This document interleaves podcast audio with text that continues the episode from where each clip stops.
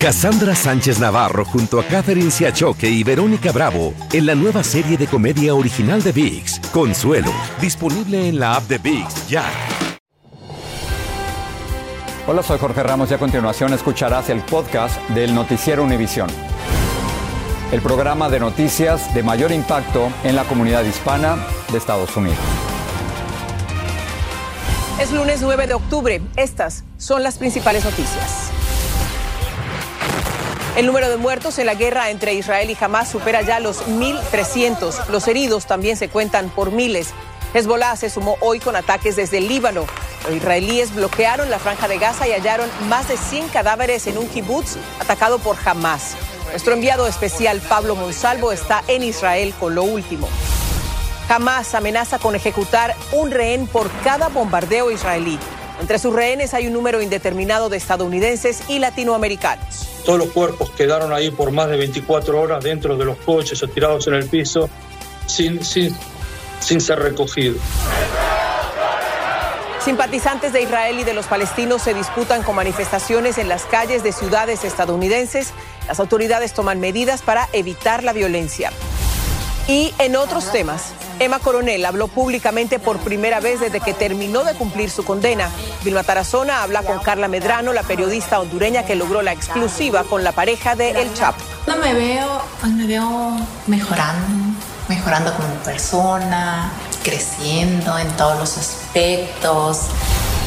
Este es Noticiero Univisión con Jorge Ramos e Ilia Calderón.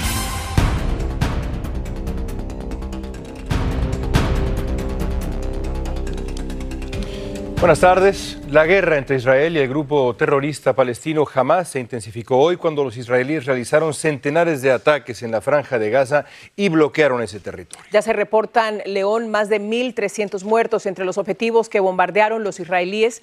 Hay un mercado y varias mezquitas. Una de ellas fue la mezquita de Ahmed Yassin. En estas imágenes ustedes pueden ver cómo era antes del ataque y cómo quedó reducida a ruinas después. Lo mismo sucedió con la mezquita Al-Garbi en el campamento de refugiados de Shati y la de Al-Susi, situada en ese mismo campamento. Jamás ha lanzado miles de misiles contra ciudades israelíes desde que comenzó sus sorpresivos ataques en los que mató a civiles israelíes y se llevó a muchos como rehenes. Sí, es León. Tenemos amplia cobertura y vamos a comenzar con Pablo Monsalvo. Él está en vivo desde Jerusalén. Adelante, Pablo. Ilia, el primer ministro Netanyahu dijo hoy que la represalia israelí está recién ahora comenzando. Israel se encuentra bajo ataque y su contraofensiva puede llegar a cobrarse la vida de cientos de miles de personas inocentes. Eh, la situación es realmente dramática porque, de hecho, ya se cuentan por cientos los muertos y por miles los heridos entre los palestinos. Las bases de Hamas en la franja de Gaza quedarán reducidas a polvo y Medio Oriente tendrá un nuevo mapa. Esa fue la promesa del presidente Netanyahu en momentos en que el ejército israelí lleva a cabo una operación sin precedentes en el territorio palestino. Israel solo está comenzando con sus ataques contra Hamas, dijo. No cesan los bombardeos aéreos y se prepara una incursión por tierra de magnitud nunca jamás vista. El gobierno israelí llamó a más de 300.000 reservistas en tan solo 48 horas para que se sumen a las filas del ejército. En respuesta, Hamas anunció que comenzará a ejecutar de a uno a los rehenes hasta que se detenga la represalia israelí. Declaramos que cualquier ataque a nuestra gente, sin una advertencia anticipada, será enfrentada sin remordimientos con la ejecución de uno de nuestros secuestrados y lo publicaremos en los medios a través de audios y videos. Durante todo el día sonaron las sirenas por los misiles que jamás sigue disparando hacia distintos blancos en las principales ciudades del país. Estamos esperando que, esto termine rápido. La verdad que nunca nos imaginamos ni en nuestras peores pesadillas que podía pasar una cosa así. Es realmente horrible drama humano también se sufre en el interior de la franja de Gaza, donde 2.300.000 personas conviven prácticamente hacinadas. Ahora, sin electricidad, ni alimentos, ni agua, ya que las autoridades israelíes están intentando sofocar a los terroristas que usan a su propio pueblo como escudos humanos. Cientos de muertos civiles y miles de heridos, como esta niña herida rescatada por un médico que intenta llevarla hacia una ambulancia. Nos atacaron sin advertencia previa. Era un avión F-16. Que Dios nos ayude, se resigna este habitante de la franja. En el sorpresivo ataque del sábado por la mañana, los terroristas entraron casa por casa en las poblaciones cercanas a la franja de Gaza, secuestrando gente y matando personas por doquier. Hoy localizaron otros 100 cuerpos de fallecidos en esa masacre. Pablo, ¿qué se sabe de los ciudadanos estadounidenses que quedaron en medio de este ataque? La cifra de muertos ha aumentado, pero ¿hay alguna idea de cuántos habrían sido secuestrados por Hamas? De los secuestrados no hay información porque jamás no dio a conocer las nacionalidades de las personas que supuestamente tienen en cautiverio. Lo que sí se sabe es que al menos 11 estadounidenses perdieron la vida, entre ellos Débora, una mujer que estaba en su casa y cuando vio entrar a los terroristas con armas, quiso proteger la vida de su hijo adolescente de 16 años poniéndose delante de él. Ella perdió la vida junto con su marido israelí. El joven se está recuperando en un hospital. Los médicos dicen que puede llegar a salvarse. Lo más dramático de todo esto es que ella estaba por teléfono hablando con su padre en los Estados Unidos, quien escuchó en directo todo este drama que estaba ocurriendo. Hay además un estadounidense desaparecido. No se sabe si se encuentra entre los fallecidos no identificados aún, pero la situación es realmente dramática. Regreso contigo, León. Gracias, gracias Pablo. Y entre los múltiples objetivos de las fuerzas de defensa israelíes está la búsqueda de la liberación de rehenes secuestrados en Israel y en Gaza. Jamás ha estado mostrando imágenes como estas de los secuestrados, de civiles y militares, para dejar testimonio de sus capturas. El gobierno israelí confirmó este lunes que unas 150 personas estarían secuestradas. La cifra es mayor eh, que maneja jamás 100 rehenes y la yihad islámica con 30 secuestrados en su poder. Entre ellos, como ya mencionamos, hay una cantidad indeterminada de norteamericanos, seis argentinos, al menos dos de origen brasileño, dos colombianos, dos mexicanos. Jessica Cermeño tiene más sobre la situación de los latinoamericanos a los que sorprendió la guerra en Israel. Tras el terrible ataque a Israel perpetrado por Hamas, ya son cuatro los argentinos que han perdido la vida. Entre ellos Rodolfo Scariseski, de 56 años. Fue su hijo quien lo encontró. Por desgracia de Dios, en el camino encuentra el coche de mi hermano y con mi hermano muerto disparado dentro del coche. Rodolfo vivía en Israel desde hace tres décadas. Todos los cuerpos quedaron ahí por más de 24 horas dentro de los coches o tirados en el piso. La tragedia en Israel no solo ha dejado latinoamericanos muertos, también muchos desaparecidos. Algunos se encontraban en un festival de música electrónica a menos de dos millas de la franja de Gaza, una zona que tras la incursión de los hombres armados palestinos quedó como zona de guerra. Ahí nuevos videos de la cámara de un vehículo dados a conocer dejan ver cómo los atacantes se llevaron a punta de rifle a los rehenes. La cámara captó incluso cómo le dispararon a este hombre que ya estaba tirado en el piso y cómo los terroristas regresaron a robar las pertenencias de los asistentes. Ahí estaban los colombianos Ivonne Rubio y su pareja, Antonio Mesías Montaño. Hoy nadie sabe nada de ellos. Una niña que estaba de civil, estaba disfrutando allá de una fiesta, ya tiene 26 años, el padre de Ivonne nos confirmó que ella y Antonio tienen dos hijos. Ahora esos niños no tienen padres. Otro mexicano desapareció en ese festival. Orión Hernández es padre de una niña de dos años y estaba con su novia, la tatuadora alemana Shani Luke. Ahora el celular de Orión lo responde alguien hablando en árabe. Y la madre de Shani le confirmó a CNN que reconoció a su hija en un video donde varios hombres se la llevan en una camioneta al parecer inconsciente. Su madre, Ricarda Luca, asegura que ese video es lo último que ha visto de ella y que sigue buscando información o videos para saber dónde está. Además, está desaparecida la mexicana Ilala Gritzeski, quien estaba con su novio israelí en Iros, hasta donde llegaron los hombres armados. El gobierno mexicano envió dos aviones para traer a más de 300 conacionales que se quedaron varados allá. Jessica, tú has tenido contacto con los padres de varios desaparecidos. ¿Qué, qué les han dicho las autoridades de Israel? León, dos de los padres de los desaparecidos me confirmaron que las autoridades israelíes ya les pidieron pruebas de ADN para poder confirmar si los suyos se encuentran entre el, desgraciadamente, pues los cadáveres de los fallecidos por estos ataques. Pero no solo eso, también pude confirmar que familiares de argentinos y de mexicanos le han pedido a sus gobiernos nacionales que intercedan directamente con las autoridades palestinas para saber dónde se encuentran los suyos y así poder salvar la vida más allá de lo que estén haciendo las autoridades israelíes. Regreso contigo, Ilia. La incertidumbre y el dolor de tantas familias. Muchas gracias, Jessica. Estás escuchando el podcast del Noticiero Univisión. Cassandra Sánchez Navarro junto a Catherine Siachoque y Verónica Bravo en la nueva serie de comedia original de VIX, Consuelo, disponible en la app de VIX ya. Gracias por seguir con nosotros en el podcast del Noticiero Univisión. A medida que Israel prepara una ofensiva por tierra en la franja de Gaza, la administración Biden se esfuerza por prevenir que el conflicto se extienda. La Casa Blanca puso en pausa una iniciativa para acercar a Israel y Arabia Saudita. Y en apoyo a Israel, el presidente Biden envió una flota con portaaviones a la zona de conflicto, como nos informa Claudia Uceda desde Washington. Estados Unidos despliega portaaviones al Mediterráneo Oriental y municiones adicionales para apoyar a Israel. Nunca dejaremos de respaldarlos, sostuvo el presidente Joe Biden el sábado. El presidente conversa con el primer ministro de Israel y sus aliados. La Casa Blanca puso en pausa la iniciativa de acercar a Israel y a Arabia Saudita. Las imágenes procedentes de Israel son tan fuertes que el propio asesor de seguridad nacional del presidente se quebró. Espera que vaya más ayuda en camino. Estados Unidos ya ayuda a Israel con 3 mil millones de dólares en asistencia militar cada año y gran parte de ese dinero está en proceso de enviarse. Según funcionarios, hay seis arsenales de municiones y armas estadounidenses en varias zonas de Israel, listos para ser usados. Pero si Israel necesita más ayuda, el Congreso no puede actuar porque está paralizado, sin un líder en la Cámara Baja. Debemos de elegir al líder esta semana para reponer los fondos destinados para el Domo de Hierro, un escudo antimisiles que protege varias ciudades de Israel, indicó este influyente republicano.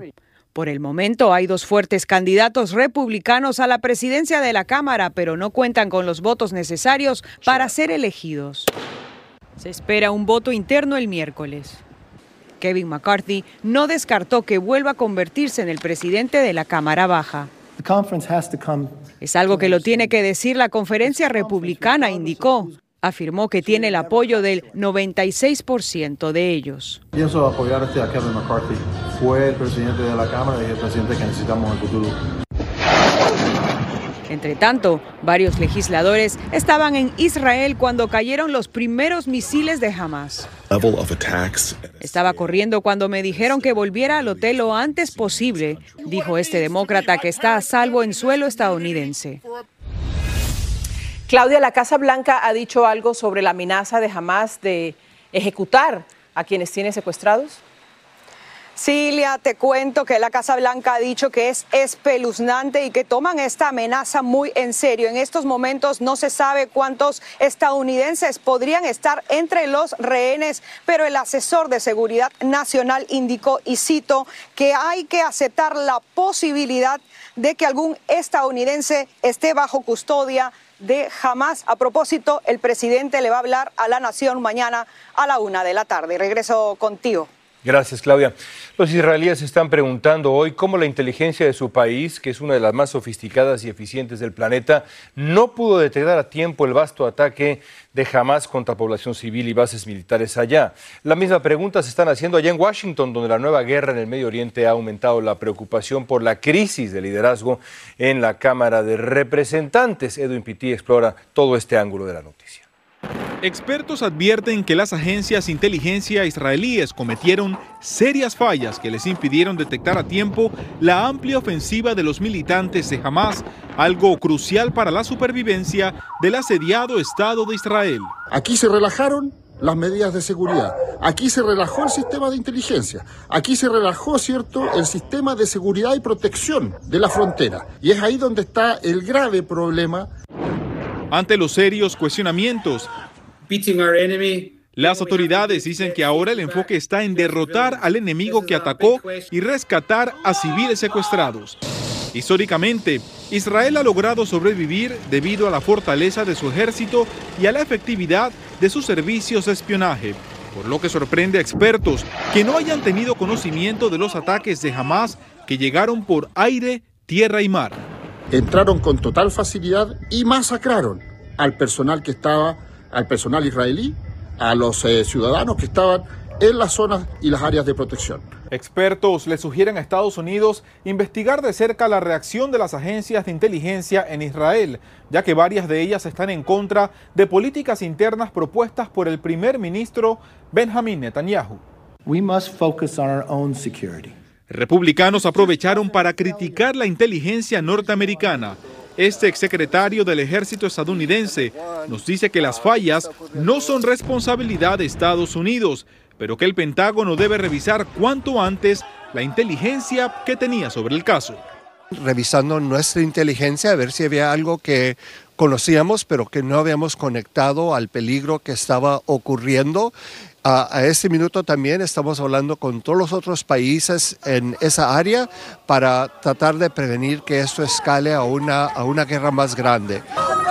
En Washington DC, Edwin Pitti, Univision. En Nueva York, hoy nuevamente manifestantes a favor de Israel y a favor de los palestinos salieron a las calles. La policía estuvo presente todo el tiempo para evitar enfrentamientos entre los grupos y reforzaron la seguridad de sinagogas y otras instituciones judías para prevenir cualquier acto de terrorismo. Robert F. Kennedy Jr. anunció hoy que se va a presentar a la carrera presidencial como candidato independiente. Esto pone fin a su desafío al presidente Biden por la nominación demócrata. Kennedy dice que ofrece un mensaje anticorrupción arremetiendo contra el sistema de los dos partidos y las grandes corporaciones en Estados Unidos. Una reciente encuesta de Reuters Ipsos mostró que el 14% de los votantes podría apoyar a Kennedy. La pregunta es si esta candidatura de Kennedy restaría más votos al presidente Biden o al expresidente Trump. El sindicato de los trabajadores automotrices de la empresa Mack Trucks decidieron ir a la huelga tras rechazar un acuerdo provisional. El 73% de los trabajadores votó en contra del acuerdo propuesto la semana pasada. Muchas de las solicitudes que el sindicato le hace a Mack son similares a las de los empleados de General Motors, Ford y Stellantis. Esto incluye mejoras salariales y prestaciones sanitarias y de pensiones. Un nuevo reporte de la Asociación Estadounidense del Mal de Alzheimer afirma que los hispanos tienen una vez y media más riesgo de sufrir Alzheimer que los estadounidenses blancos no hispanos. El mal de Alzheimer empieza con lagunas en la memoria, luego aparece confusión, mal humor y la dificultad para tomar decisiones. Para reducir el riesgo recomiendan hacer ejercicio y controlar azúcar y colesterol. Emma Coronel, la pareja del Chapo Guzmán, habló por primera vez en público tras salir de la cárcel donde cumplió una condena por cargos relacionados con el narcotráfico.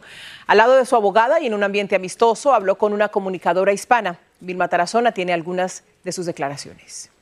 Música. Carla Medrano nos contó cómo logró que Emma Coronel, la esposa del Chapo Guzmán, se sentara en su podcast a conversar con ella en la primera entrevista que concede después de salir de la cárcel.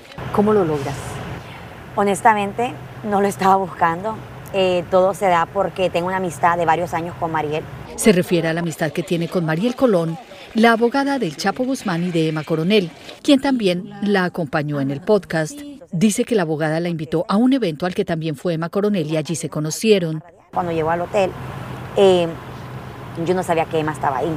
Yo llego y ella se estaba arreglando su pelo en el baño. Y yo volteo y dice, hola, hola mucho gusto. Me dice ella, ¿sabes? Me dice, yo te escuchaba a ti cuando estaba en la cárcel. Le digo, ¿en serio? Sí, me dice, yo le comenté a Mariel que yo te escuchaba cuando hacía ejercicio, me ponía los audífonos y escuchaba el programa radial. Se sentaron con una copa de vino en una conversación informal. Pues me veo mejorando, mejorando como persona, eh, creciendo en todos los aspectos, feliz, eh, realizada. ¿Por qué no se habló del Chapo Guzmán o de su estadía en la cárcel? Eh, ¿Te pusieron algún límite en las preguntas? No, eso fue mi decisión.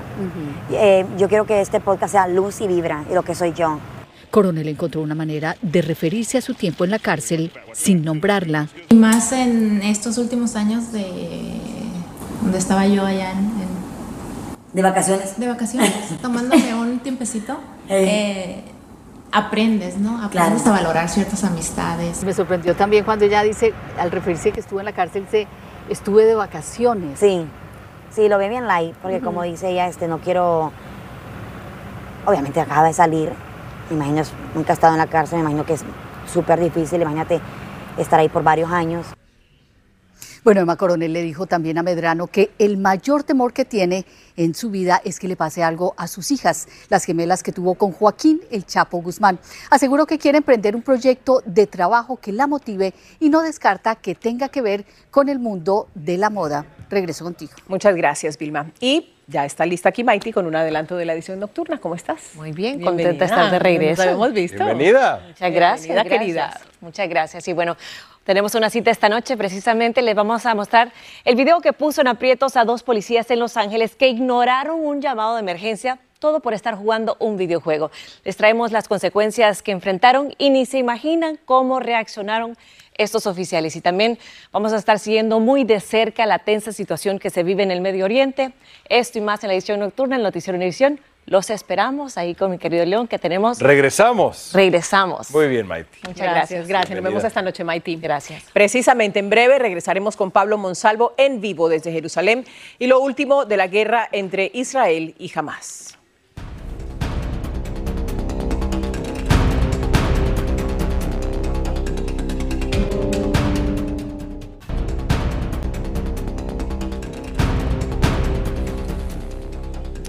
Vamos a regresar con la noticia del día, la intensificación de la guerra entre Israel y el grupo terrorista Hamas. Pablo Monsalvo está informando desde Israel. Pablo, ¿qué te ha causado mayor impresión desde que llegaste allá para trabajar esta cobertura? Cuéntanos.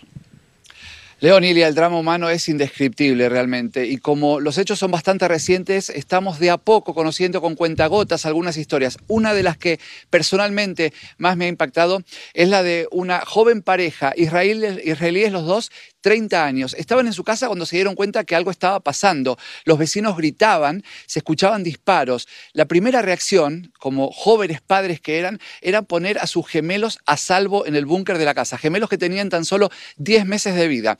En esos momentos los terroristas lamentablemente terminaron irrumpiendo en esta vivienda armados. Ellos forcejearon, intentaron defenderse, pero lamentablemente ambos acabaron perdiendo la vida.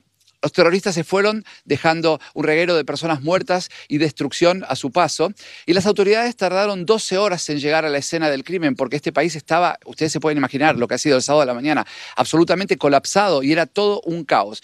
Cuando entraron vieron los cuerpos de esta joven pareja fallecida, así como el de muchos de sus vecinos y en esos momentos la policía escucha llantos que provienen de algún lugar que terminaron dándose cuenta que era el búnker. Llegaron y estaban los gemelos sanos y salvos.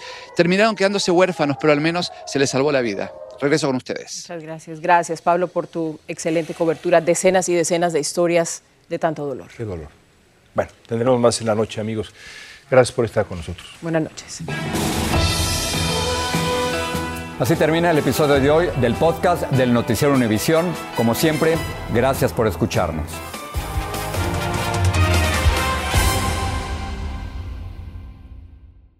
Cassandra Sánchez Navarro junto a Catherine Siachoque y Verónica Bravo en la nueva serie de comedia original de VIX, Consuelo, disponible en la app de VIX ya.